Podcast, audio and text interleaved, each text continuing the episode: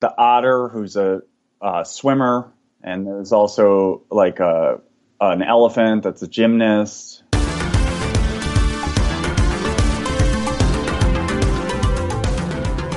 Hey there, welcome to Hot Takedown, the show where the hot takes of the sports world meet the numbers that prove them right or tear them down. Today is November 12th, 2019, and I'm Sarah Ziegler, the sports editor here at 538. I'm joined in the studio by one of my co-hosts, senior sports writer Neil Payne. Hi, Neil. Sarah, how are you? I'm fantastic. How are you? I'm doing equally fantastic. We're all just still buzzing over the, that exciting Monday Night Football game. I know. Yeah, usually you uh, you can ignore the second half of Monday Night Football games because it's usually the Jets are involved and it has no bearing on the universe whatsoever. But in this one, it was uh, actually a, a huge game. I like that you got in and dig at the Jets there. That was good. That was for you, Jeff. I didn't like that. I haven't been introduced yet formally, so I couldn't, you know. He couldn't even respond. myself. Sure, that's It how was- it works. It was yeah. a little. It was a little unfair. Let's be honest. On the line from Los Angeles is 538 contributor Jeff Foster. Hi, Jeff. Oh, there, there's my introduction. Now I can, now I can stand up for my team that had a big win. They did win. Oh boy, Yeah, it was a big win. big. Yeah, big. Oh yeah, how are you guys doing in fantasy football? My team is in free fall. How are you? Uh, I'm doing all right. You Yeah, know, you I won? won. I think I'm seven and three Yeah. on the season. You know, looking forward to probably, you know, losing in the first round of the playoffs. Who Nice. cares? Who cares? Who cares? My whole team is injured. Yeah. It's fine. How about you, Jeff? Um, Sam Darnold's my quarterback, so I got issues. We should also remind our listeners that this league is very large. We're not just complete morons. Yeah, how many? How many teams? Are there? Darnold. Sixteen Six- teams. 16 teams. Yeah. It's it's Hence a lot. we're scraping the bottom Yeah, of the barrel it's here. a deep- a lot of byes too. Let me just say, too many byes this week. What is up with this? I do feel like it's a varying uh, number of teams, uh, like this particular week compared with a normal week, and it really messes with fantasy. Some It's fantasy like they forgot. They're like, "Oh crap, we got to give a week off to." It's six almost of these like they weren't thinking about fantasy. it's almost when like they were. decision. Some fantasy owners draft their teams um, while looking at who would be on bye at the same time. That is true. Just a- Oh, you mean just a you thought mean nerds for going You forward. mean nerds do that. Yeah, there's no nerds in the 538 fantasy football league. I don't know Not what you're a, not a one, except You there. apparently Sarah. Just me. Just One me. thing 538 doesn't have is nerds.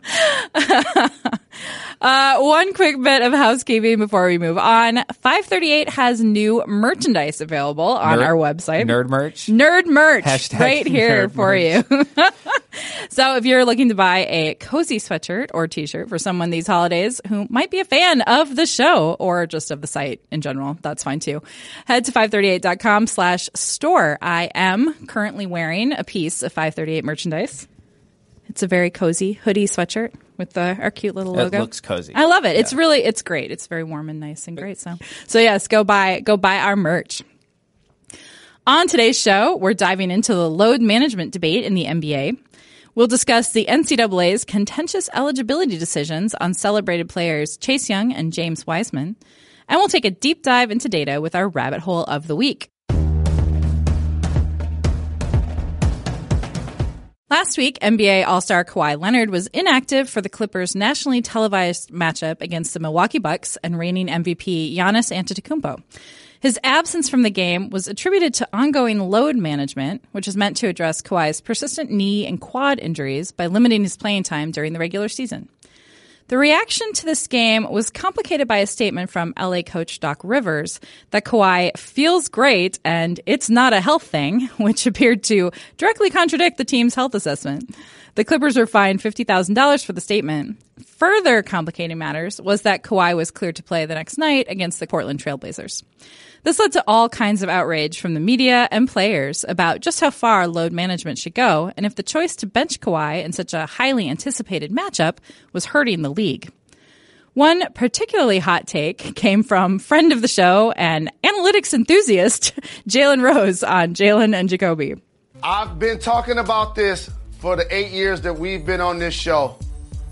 What ends up happening is fans and media should take the blame for this. Here's why. Because you guys have shown players you don't care about the journey, the 82 game season. You care about the destination. You dumb it down so very much that the regular season becomes irrelevant to you and how you ana- uh, analyze players, and you only talk about how many championships people have done, have won. Players today are more skilled than ever. They're Mm-hmm. also smarter than ever and have more access to information than ever. And so now that players have realized that you're going to dumb me down and only judge me by stats, only judge me by championships, oh, the regular season is going to be meaningless to me too. There's a lot to unpack when it comes to load management, but let's start with Jalen's allegations there. Jeff, is there something to his argument that fans and the media only care about championships? you know, you take your family to a Clippers game, and what does that end up costing you? Upwards of four hundred dollars, and you get there, and and Kawhi Leonard's not playing. All of a sudden, you care about the regular season and not just championships. So, I mean, these games on a in a vacuum are important to some people. I mean, I think in the grand scheme of things, yes, the NBA has gotten increasingly playoff focused and increasingly title focused. And the regular season, as we've talked about endlessly on the show, is just increasingly less important. If you're a very good team, especially in the age of the super team, you're going to make the playoffs.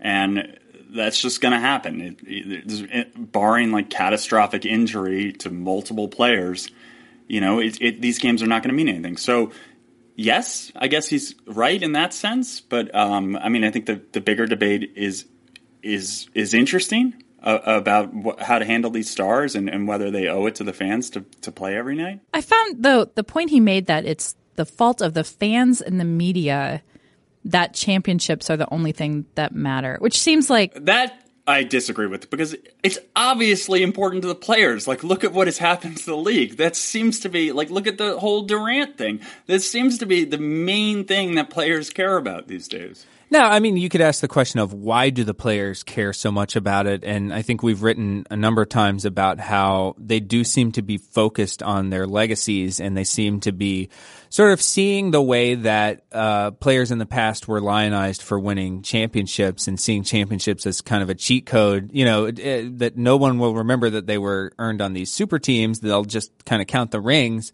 Uh, and they also see the example, the counter examples of like, Charles Barkley, who uh, has never really gotten his due as a player for his career because he never won a championship. Same with Karl Malone and, and a lot of guys from that Jordan era. So I think that you know, it's kind of a weird uh, circular system in which the fans and the media hype up championships and judge people based on that, and then the players see that and they act in accordance with that uh, because they know that's how they're being measured, and then we complain about them behaving that way, even though we're part of the problem in the sense that we set up that that system. But what what's how is this different? This is true of every sport. Everyone wants to win. I mean, like in every sport. Well, I think it's different though in the sense that, um, you know, in the context of this load management conversation, there aren't really ways in football to, I guess maybe resting your starters in like week 17, you know, if somebody Yep. like paid to see Peyton Manning, you know, in a Colts game and then they went 12 and 3 heading into the last week and all of a sudden you're seeing you know, uh, Dan Orlovsky. I don't even know who the backup was for the, for those Colts teams. Uh, but you know, you're kind of stuck seeing subpar uh, players in a situation where the team is strategically holding out their best players in in favor of kind of enhancing their championship odds. I guess that's kind of a similarity between uh, football and basketball. But that goes back again to the re- to the regular season not really mattering as much in the NBA. Like, Yeah. you, know, you look at MLB and remember that thing with Matt Harvey wanting to be shut down when Yep. the Mets were in a chase and like teams were like, no, yeah, the same sort of thing. But the Mets needed to win those games to get into the playoffs because the baseball regular season is still very much important. So if it was everything was structured where half the league gets into the playoffs and there's half the league is also tanking you could probably shut down your starter, you know, for a couple months if, if you have a comfortable lead and, and save him for the playoffs. And teams would probably do that. Don't give them any ideas. But isn't that really the key? The NBA, more than half of the teams get into the playoffs. Like it's set up so that the regular season won't matter. It's set up by the league that way. If so many teams get in, when's the last time we've really cared about like the playoff hunt in the NBA? Yeah, I mean, it because really- you're talking about the you know It's the that seven eight seed, eight yeah, seed, great. nine seed. This is in the NHL. Where, Right, well, you know, yes. Tampa Bay Lightning set records uh, for their regular season and then just immediately get eliminated from the playoffs. Yeah, That and doesn't and, happen. And maybe that's another kind of like the regular season doesn't matter conversation. Uh, it's almost like talent matters too much in the NBA and it matters not enough in a sport like uh, the NHL. But I mean, we looked at this. You know, there are ways to uh, look at how much information value I guess each game has based on what's the point in each season where you you can kind of look at a team's record and know that it's half luck and half skill. And that's the point, you know, of equivalence between schedule lengths in each sport. So, for instance, in the NBA, takes about 12 games for what you see in a team's record to be half luck and half skill. In the NFL, that number is 11 games. So basically, and I think we've said this before, that one NBA game and one NFL game are equivalent in terms of, you know, kind of telling you something about a team's talent. Trouble is, the NFL plays 16 games and the NBA plays 82 games. And by the way, in baseball, that point of sort of half luck and half skill is about 67 games. So basically, if you wanted to kind of convert things to an NFL length schedule, the NBA would play basically a 17 and a half game schedule instead of 82. I like the last half. Like, go out Yeah. and scrimmage, guys. Yeah, uh, and and if the if you flip it around and try to say, okay, well, what if you wanted a baseball season to give as much information as 82 NBA games give you? The baseball season would have to be 458 games long. Just let that sink in for a second, and it tells you about why the regular season in the NBA feels like it doesn't matter. Why somebody like Kawhi Leonard rightly, I think, decides to sort of prioritize his own health and pace himself throughout the length of the season, it's because they play way too many games. And the effects of this can be seen not just in terms of this, you know, kind of abstraction of luck versus skill and how many games do we need, but in terms of the toll that it takes on players' bodies and the amount of travel that they have to do and the amount of rest that they're able to get, like sleep. Uh, our colleague Baxter Holmes at ESPN has written a lot about this stuff over the years about how sleep is almost like this coveted commodity in, in the NBA. Load management as a term, I mean, now it's kind of become a euphemism for uh, just taking days off for rest uh, or whatever. But I mean, it literally comes from this biomechanical research about, okay, how much force and how much stress are players putting on their joints and their tendons and, and their, you know, extremities. You know, Jalen talked about in his quote that analytics are, you know, part of the problem that's ruining uh, the NBA in this regard. Not necessarily, though, in this legacy chasing regard, but it definitely is a part of it in the sense that teams now are able to measure using wearables, using, you know, even just the player tracking uh, data from in games, how much workload players are putting on their bodies and how much they can afford to, you know, and still be at full strength in May and June, which is when we've all decided the games really matter. If it were up to analytics types like me, I mean, you know, we come from the fine tradition of baseball sabermetrics where you don't even look at the playoffs. You know, yeah, playoff stats aside from like, you know, Justin Verlander's hideous World Series record or something like that, they don't even get brought up. Uh, we only look at the regular season. All the records records are in the regular season. So if you ask stat heads, I think for the most part, they would just be like, yeah, the regular season's large sample. Let's just judge players on that and, you know, uh, not overrate counting the rings.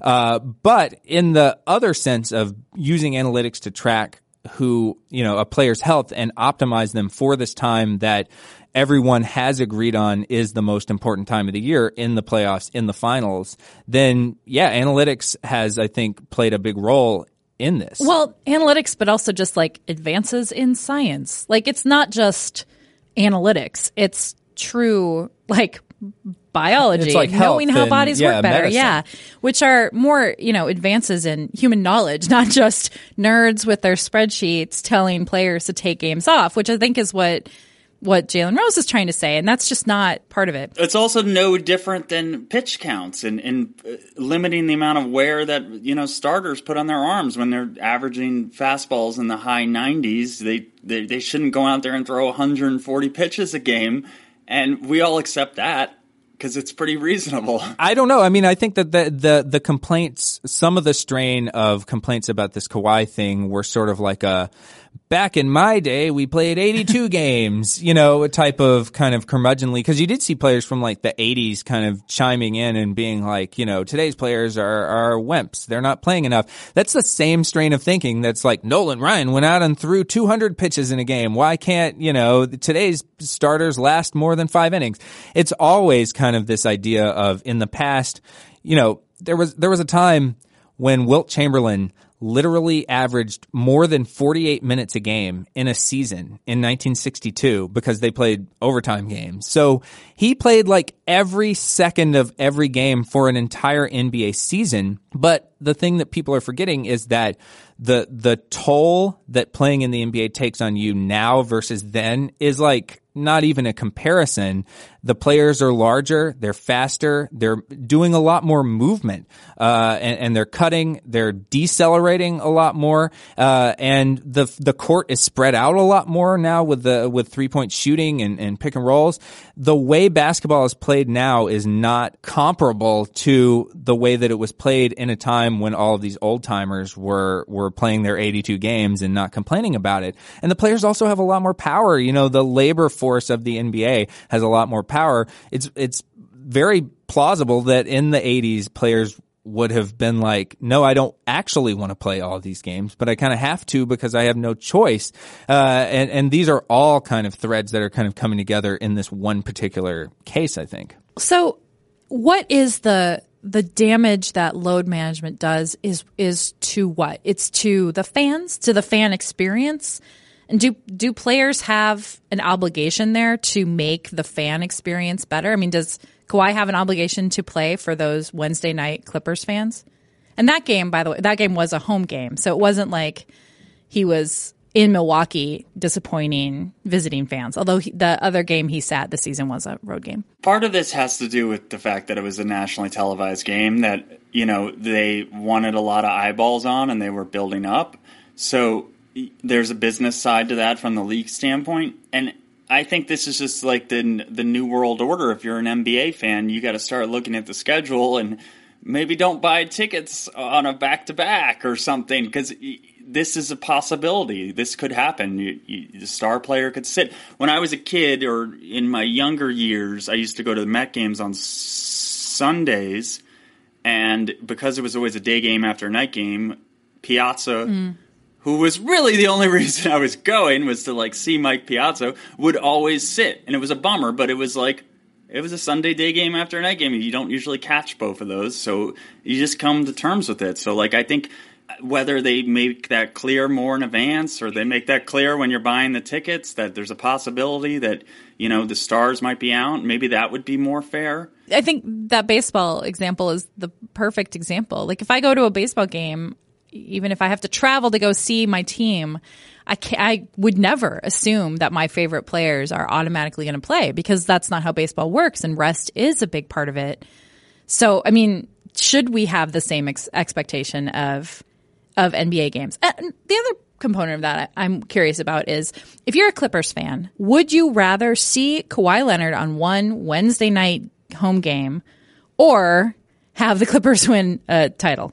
Yeah, and that's why I think this is a little bit of a straw man that that the media has created uh, in in trying to couch it as being like, won't someone please think of the fans? Won't someone please think of the children fans? That this is the only time they'll ever get to see Kawhi Leonard play for the Clippers, and and he deprived them of that when it's like, yeah, the people who are saying this are largely those connected with networks that stand to lose viewership and money, you know, uh, because the, the matchup isn't comp- as compelling. And by the way, that game ended up actually being pretty close and pretty interesting. Came down to a five point margin at the end. Is this really like a league wide epidemic or is this a problem pretty unique to Kawhi? If, it, if we even called a, a, a problem, I mean, he, he played 60 games last year and he openly said he didn't care about the regular season and then was awesome in the playoffs and Toronto won a title. So it worked.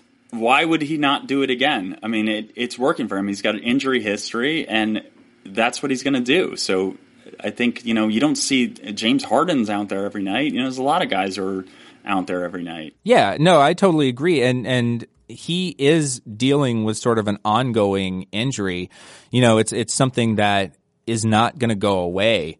Uh, in the future, and that's the management part of load management is trying to, you know, it's not something where if he just rests enough or takes a little bit of time off, it, he'll be back to 100%. It's really just a question of kind of extending his career and, and working around it and saving him for the most important games of the season. And I'm sorry, a November game, a, you know, regular season game, even though it is kind of a marquee matchup, seems like it's, it's, in everyone's interest. It's in the Clippers' interest. It's it's in Kawhi's interest, and it should also probably be in the fans' interest if they want to see them win a championship that he takes care of his health during this time. So if this were a league problem, which I feel like we don't think it is, if it were and the league needed to do something about it, what could they do? I don't think they can say you have to play even if you're dealing with injuries. I just don't they can't do that. They can't do that for lots of reasons. But what are some options for them? Because we are already annoyed with the length of the NBA regular season. And we, we had, before any of this happened, we were already annoyed that it didn't matter. So is that the bigger problem? That the regular season doesn't matter and they should do something about making the regular season more important? Adam Silver talked about changing the schedule and shortening the regular season, but then having like mini tournaments during the season, like the, like European soccer does, where there are random cups that you don't really know why they're there, but they're there and they have other people play sometimes, whatever. And so that could be the kind of an option because they can't really not have as many games I mean, the owners would never go for that. They want the revenue from and, that. And to be honest, I mean, the players' salaries are dictated by basketball related income. So the players would lose money too if they agreed to a shorter season, which I don't think either side really wants to, you know? So yeah, it, it is kind of a question of, how do you make the regular season feel meaningful? Um, and some of the solutions I'm a little bit skeptical of, like the in season tournament thing. I think that that would require kind of a, a different mindset than we've seen in American pro sports. I'm not saying it couldn't be done, but you almost have to like retrain the fans right. in a way because make them soccer fans first. So I don't know if that's where you want to be as a league. But then at the other end of the spectrum, like you said, Sarah, half the league, more than half the league makes the playoffs. And there aren't really that many upsets once you get to the playoffs. And the regular season just feels like a formality that everyone's trying to just kind of like, let's get this over with, you know, before the real season starts it's a challenge. I'm pretty I'm pretty convinced that we need fewer playoff teams in the NBA. I think 16 is just too many. I think they could do with 6 in each conference and make it a little bit more exciting to get to get those last spots in. It still wouldn't I mean, the playoffs would still probably be pretty what we'd expect. Maybe fewer games in each series. So there's a little more randomness Randomize in there. It. Yeah. I'd be on board. okay, let's do it. Let's do it, I'm guys. generally on board with dramatic sea change that won't happen.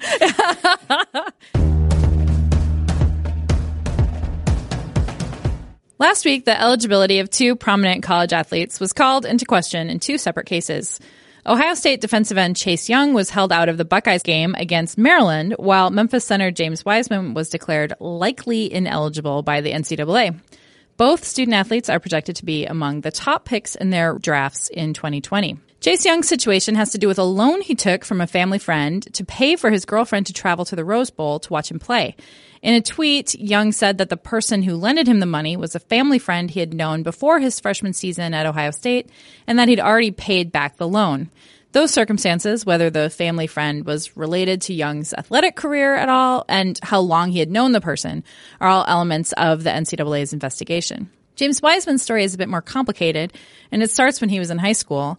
Penny Hardaway, who at the time was a high school coach, but is now the coach of the University of Memphis, covered $11,500 in expenses for Wiseman's family to move from Nashville to Memphis, where Wiseman then enrolled at the high school where Hardaway coached.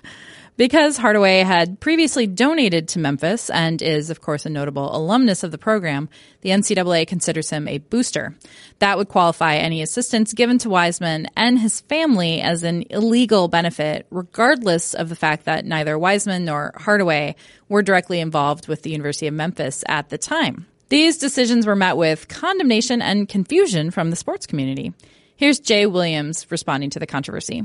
And they're sabotaging themselves. So my thing is, if I'm a kid, if I have 150, 200,000 followers on IG, maybe I don't want to go to college. Maybe I'll just hire a trainer, sign with, you know, a New Balance or Puma, have them pay for a trainer the whole year, leave some mystique going into the draft. Is Jay Williams right?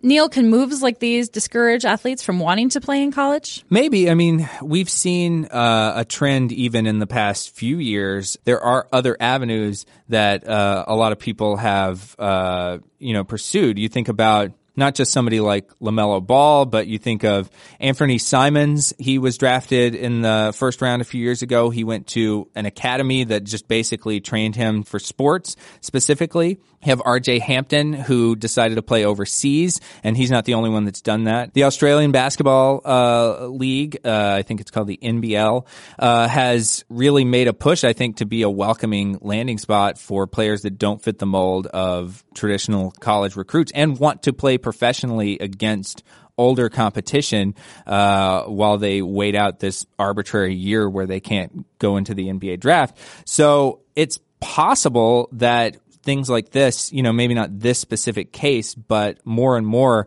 as players have alternatives to playing in college and using that as like the sole pipeline to getting into the NBA, that we'll sort of see an exodus of players from that pipeline. I don't know how realistic that is because people have been speculating about that, you know, kind of departure from the NCAA system for a long time. And it hasn't quite happened in mass yet, but I think that, you know, the more of these cases that pile up, the more people will start to consider other options. Well, Jeff, what's the angle here for the NCAA? If we're assuming positive intent, what's their end goal with these interventions? College athletics in this country is a bigger issue that needs to be addressed. I mean, in the case of Chase Young, that this is just ridiculous. I mean, it's ridiculous when you see like what small amounts of money we're talking about. I mean, he this is the most trouble anyone's ever gotten in for paying back a loan for a plane flight. I mean, come on, this is ridiculous. I mean, I think there's also separate issues, basketball and football. College basketball with the one and dones and and how these guys are NBA ready.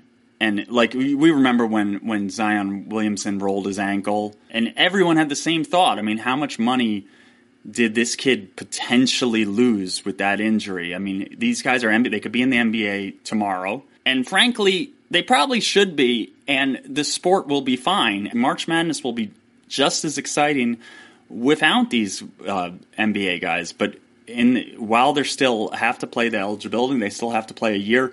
You're going to see this. So I mean, it's a tricky one. I mean, this this particular case seems strange because you know we're talking about decisions and money that was being handed when he, what was he in eighth grade, ninth? I mean, he was so young. It's not him doing it.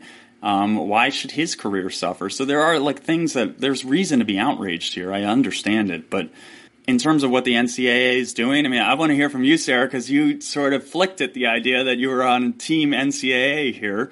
Um, so let's hear that. But I do think you know they do have to enforce the rules or or change everything, you know, so that you're giving them more. You know, they're not just getting room and board and an education which they're not going to use because they're going to leave after one year. Yeah, I mean, I agree with you that the whole system is hopelessly it's a disaster for sure.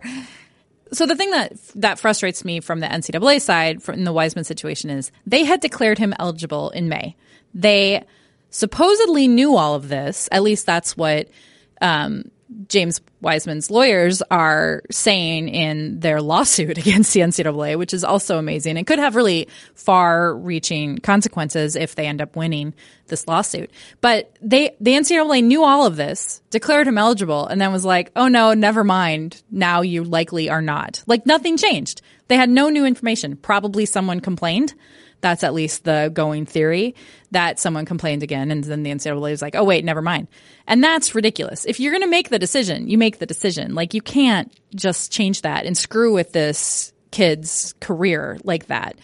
Like if you want to come bring the hammer down on Memphis or on Penny Hardaway, fine. But it's it's always the kids who suffer here. You know, the coaches, the adults in the situation are get away roughly free. You know, coaches can change schools, they can go coach in the NBA, they can do whatever, or the NFL. and they get away with everything and the students bear the brunt of it. And that's what bothers me. In this case, I don't know how you can look at Penny Hardaway paying for a family to move into his school district where he coaches to then play for him as being anything other than super shady. And Yeah. like he knew he wanted to be a, col- a, co- a college coach. Sure. So he knew he was, I'm sure, I, like, even if it wasn't explicitly said, the idea that he could bring along a five star recruit had to have played a factor in him getting the job in Memphis. There's no way that that did not. Yeah. No, I I mean we're not, you know, naive. We're not we're Right. not we're not blind here, but I do think that this exposes a lot of the inherent contradictions of the NCAA system because I mean, kids got to choose where to go based on something, right? This Pandora's box was opened the second that you basically had this ringer system where schools are bringing kids in to go even though you know that they probably wouldn't have gone to these schools in the first place if it weren't for the sport but they're being brought in specifically to play a sport and you know you have this system where i think it's a little like you know, you talked about them, the NCAA being tipped off or, or, you know, someone complaining or something like that. It's like the, what they say about holding in football. It can be called on every play if you wanted it to be called. And so what gets chosen to be flagged and what isn't is, is totally arbitrary. And I think that that, both of these cases, maybe especially, uh, the Chase Young one, are examples of that where, the NCAA is willing to cut off its own nose to spite its face. It's damaging its own product by excluding some of the best players in that product that everyone wants to see. And the only reason why they have these TV contracts and everything with these networks is because they're sort of, they've injected themselves as this middleman into the process between players turning from prospects into professional athletes, they're willing to get rid of the only reason why we're watching it over some ultimately paltry amount of money in in the case of of this loan. And even if Hardaway helped Wiseman move, like we're saying that kids can't receive any kind of benefit that tangibly helps their life, you know, because a, a school might be using that as an enticement to come and play for them. It's like, yeah, no crap, you know, the schools are going to be using whatever they can to get these guys to play for them because they can't outright pay them because the NCAA has decided on this amateur model, which is a total sham anyway. Uh, and so I don't know. It's, it's such a broken system that I find it difficult to see anything except like the hypocrisy and just the absurdity of of the way that they've set these these things up. And it was always going to come to this. The whole idea of college athletics and and schools and coaches being able to make a huge amount of money by selling the rights to watch these games, but the players not being able to touch any of it, but also the teams desperately trying to get the players to come and play for the school is just like how was it ever going to end? How did they think that this would go? You know, it's a it's actually kind of a miracle that it has lasted as long as it has without completely collapsing under its own weight. So where is the line for you? Schools will hire AAU coaches to lure a kid, a recruit in. like, is, is Or that they'll, they'll hire like family members as like Right. quasi assistant coaches or you know mentors that kind of pass them along you know down the pipeline. right? And that happens all the time. Now that's that's what Kansas is being federally investigated for right now. It seems, you know, that, so this happens a lot. So should that be? Should it?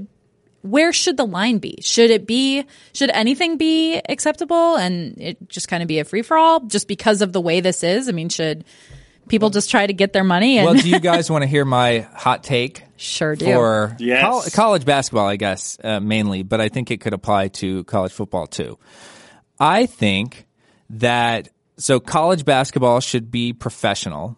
It should be a codified minor league to the NBA, much like the G League, but that the schools themselves should license their own sort of like jersey image, whatever. So like the Duke team would be a team of professionals that has licensed the Duke image and that is now Duke college basketball. There's no recruiting. There's a draft or, or however you want to handle it to, you know, kind of make everyone on a, on a level playing field.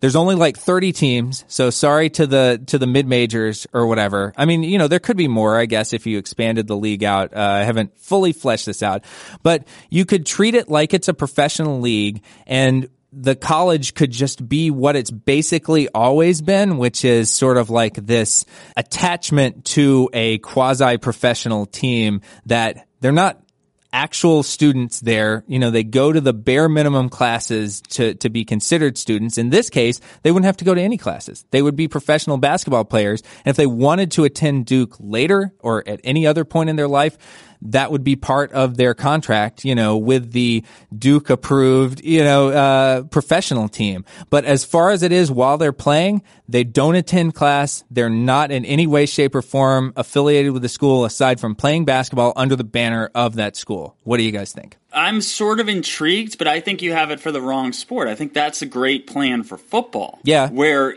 there is a sort of top tier, you know, every year it's the same team. It's the Ohio States, the Alabamas, the Georgias, the Clemsons. And there is this sort of like elite level where we know it's going to be from these one of these schools. So that works there. But basketball again, like college basketball is still exciting. There's still crazy upset. Look at the tournament, the parity, Loyola Chicago going to the final 4 and you know, crazy stuff happens. George Mason, you know, I don't think that's the right because I think what that would do would just you know create a bigger divide between the haves and the have-nots because obviously the haves are going to have way more money coming in. Well, so doesn't just getting rid of the one and done rule help? Because if you're good enough, you just go play in the NBA or you declare yourself and then that's you're going to be yeah. a pro. And that really can't happen in football. You there's with a few exceptions, you know, uh, like a guy is, you know, really, you know, sort of ahead of his age, you know, a defensive player. But most of these guys are not NFL ready when they, when they even when they come into the league now. And if they came straight from high school, it, it just wouldn't even work. They wouldn't fit on the teams. They wouldn't know how to play the game. They wouldn't have experience. You know, highly competitive, huge audiences, and, and playing playing the sport, which is already complicated and, and requires a lot of coaching to begin with.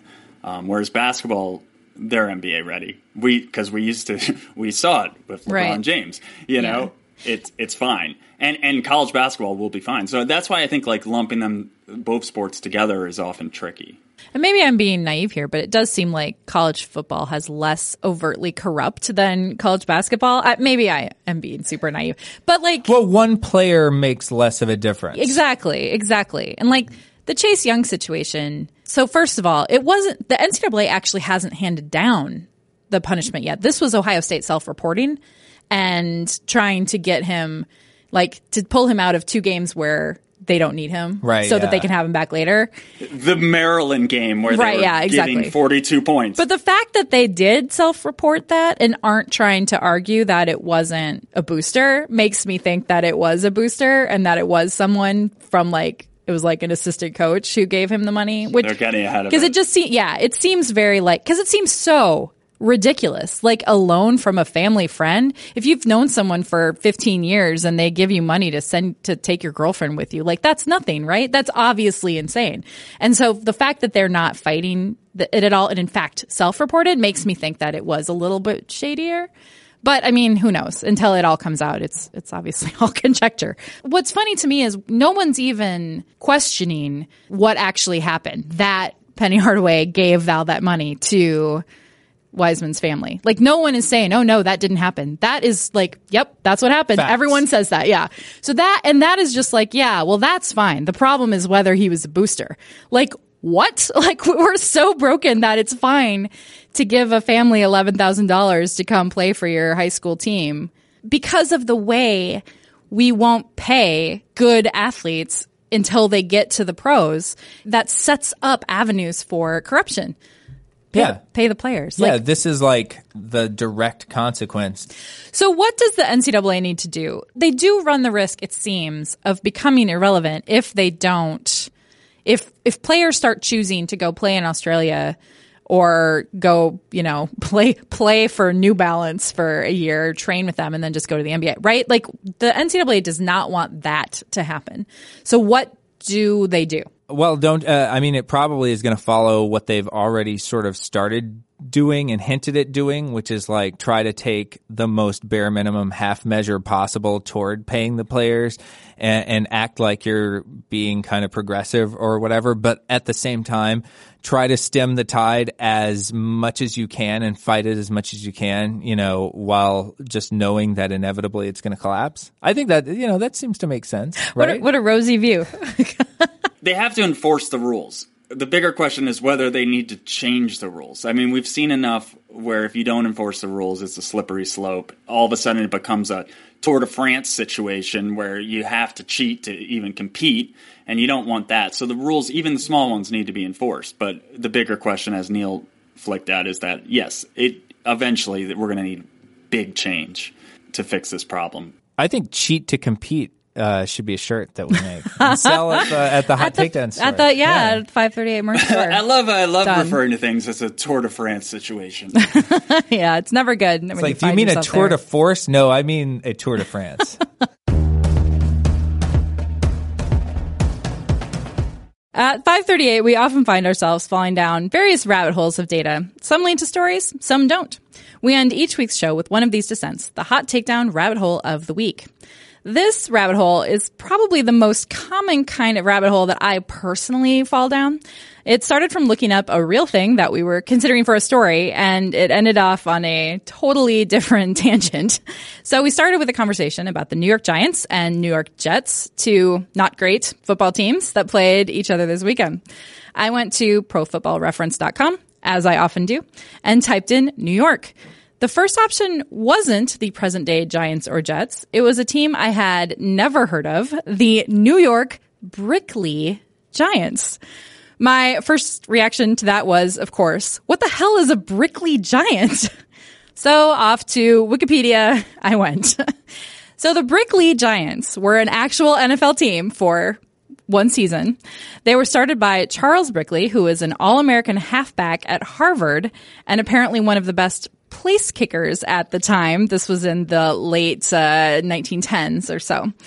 The team, which um, played in 1921, was sponsored by the New York Giants baseball team and played only two official NFL games, losing both to the Buffalo All Americans and the Cleveland Tigers. Now, uh, just to just to interrupt for a 2nd Mm-hmm. wasn't Brickley his? Uh, he was so good at kicking, or perhaps the kicking was so poor, or perhaps the rest of the team's performance was so poor that the main attraction of Brickley Giants games were just to watch him kick field goals, and the game itself was sort of like a okay, well, as long as we're here, kind of thing. Yeah, I think that's right. um, they were really bad. They lost uh, both their games. They didn't score at all. So I don't know if he even got a chance to kick. Yeah, he he just did never it at halftime, kick. right? Yeah. Yeah. Yeah. Um, They wasted their greatest talent and, slash only talent. yeah, right. Was place kicking just not like really something done well at that time? Maybe. Well, So I it was think a so. Novelty. I mean, yeah, as our colleague uh, Ben Morris, our former colleague, would uh, he he wrote at length about just how much place kicking has um, improved over the years. Uh, but yeah, the the state of kicking, I think maybe it was because of the the consistency and quality of balls were so bad. The fields were really bad back then. Um, uh, kicks were not gimmies back then. You know, there was one year where Paul Hornung was the place kicker for the Packers, uh, in addition to being a Hall of Fame, you know, running back, and he had like the worst kicking season of all time. In fact, I'm going to have to look this up because it's so bad. This is a rabbit hole within a rabbit hole. but Paul Hornung's season, I mean, great player, you know, he's a Hall of Famer. But there was a year where he tried 38 field goals uh, as the halfback slash kicker for the 64 Packers. That led the league. He made 12 of them. That was a 31.6% kicking accuracy rate uh, for good old golden boy Paul Hornung. Yeah, and that was in the 50s. so, like, right. you know, think of how, or the 60s, think of how bad it was. You know, the rest of the team was like, God, I really don't think Paul should be doing these kicks, but I don't want to tell him. Yeah, Right, you yeah. be the one to Yeah, tell Paul exactly. Hornung he can't kick. I mean, we don't want him to get angry at us. He might leave. Do you think? Uh, yeah. Was there anyone else on the team who was like, if I only had the chance, I could make these I kicks. could and make they're like, no. 35% Yeah, of my exactly. kicks. Anyway, sorry to derail, Sarah. No, no. This is how rabbit holes happen. That Brickley Giants, so they played their home game. So they had only two NFL games, but they did play some exhibition games too during that 1921 season. They played at Commercial Field and Ebbets Field in Brooklyn, and then they played at the Polo Grounds in Manhattan. So they were really the New York and Brooklyn Brickley Giants, which is great. The Brooklyn Brickley Giants. Yeah, exactly. That's a perfect name. The Brickley Giants had the second shortest tenure in the NFL, behind only the Tonawanda Kardex. Yes, this is uh, this team only lasted for one single game during the same 1921 season. Can we get that name again? One more time? Just one more time what that name was? The Tonawanda Kardex. Kardex spelled K A R D E X. Yeah. We, uh, they they played their well. I'll I'll get to who they played in their lone game, but we got to talk about what is Tonawanda and uh, what is Kardex. so Tonawanda is a suburb of Buffalo, uh, and Kardex happened to be a uh, it's a group. It's a it's a company uh, that that trades stocks, and it was closely associated with the development of the index card. Hence, I think Kardex kind of came from that as a business data storage device. Yes, index cards as data storage. So this team played in the NFL and it played one game in the NFL. Uh, it is the team with the short, like you mentioned, the shortest tenure of, of any team in NFL history. And the one game that it played was a 45 nothing loss to the Rochester Jeffersons. Now, you might be wondering, who are the Rochester Jeffersons? Well, the Rochester Jeffersons are a true gem of this story, uh, also known as the Jeffs, but not spelled the same way as you, Jeff. Th- their Wikipedia page under history describes them as that they were, quote, formed as an amateur outfit by a ragtag group of Rochester area teenagers after the turn of the 20th century. So, a ragtag group of Rochester teenagers played in the National Football League. I'm like really imagining like the cast of Newsies. Yeah, right, exactly. Like, but just like on a football field. They kind of folded after uh, just a few years in the NFL because, quote, as it turned out, Rochester was more interested in its thriving sandlot football circuit than in professional football. So that's that. the story of the Rochester Jeffs. But the Kardex and the Brickley Giants are two of the four teams in the history of the NFL that played in the NFL but did not win a single NFL game. The other two are the Muncie Flyers and the Kenosha Maroons. so you got the Tonawanda oh, Kardex. I would love to see either the Brickley Giants, you know, maybe like for one game, the the actual New York Giants, who by the way unaffiliated with the Brickley Giants, right? No, they were sort of the league wanted the Brickley Giants to try again, and they didn't. And so then the franchise for a New York team was given to the Mara family, and that's how the Giants. And those are the current That's the real Giants. Yeah, Yeah, the real Giants. I love this rabbit hole so much because like we think today of our pro sports leagues as being like these fixed things, and when anything changes, it sort of upsets the apple cart, and we hate it. But like that is not how sports started out. These pro leagues were all like just random and teams in and out and named crazy things and in towns we don't think of as being able to support pro teams and in fact maybe not yeah, I mean, if you look at the list, and I would encourage all the listeners to go to profootballreference.com, uh, their team page, because they have all the active franchises. Yeah, yeah, that's fine. Uh, and, and then they have another table underneath, which lists the inactive franchises. And the number of inactive franchises in NFL history is 54 teams. So there are 54 teams that at one point played in the NFL and no longer do, uh, headlined by, well, I guess maybe not headlined, at the bottom of the list by the Tonawanda Kardex and the New York Brickley Giants, uh, as playing the fewest games in NFL history. But then you also have teams like the Frankford Yellow Jackets who won 70 games, uh, and, and had, uh, the most wins of any of the non-existent teams. They were ahead of the Brooklyn Tigers and the Providence Steamroller. That is singular. Just It is one not steamroller. plural. It is Nice. one Wow, steamroller. Wow. Ahead of the curve Providence with the uh, the singular. Yeah, Yeah. right. Exactly. They they played uh, from 1925 to 1931, and I feel like we didn't really get some of these singular name teams again for Yeah. a long time. They were really ahead of their time. Well, never forget the New York Brickley Giants and their amazingly unsuccessful season. And the Tonawanda Cards. and the Tonawanda Carducks. That's the team at the top of my list that, like, you know, forget about expanding to any of the other, you know, destinations that the NFL has kind of thrown out there. Let's bring back the Tonawanda Kardex. All right, well, that will do it for this week's show. Thank you so much for joining us. We'll be back in your feed next Tuesday. If you like what you heard, please subscribe and review and rate the show. It really does help other people discover the program. You can also email us at podcast at 538.com to let us know what you think. Our podcast producer is Grace Lynch. Tony Chow is in the control room. Our podcast commissioner is Chad Matlin. For Neil and Jeff, I'm Sarah. Thanks for listening. Talk to you next time.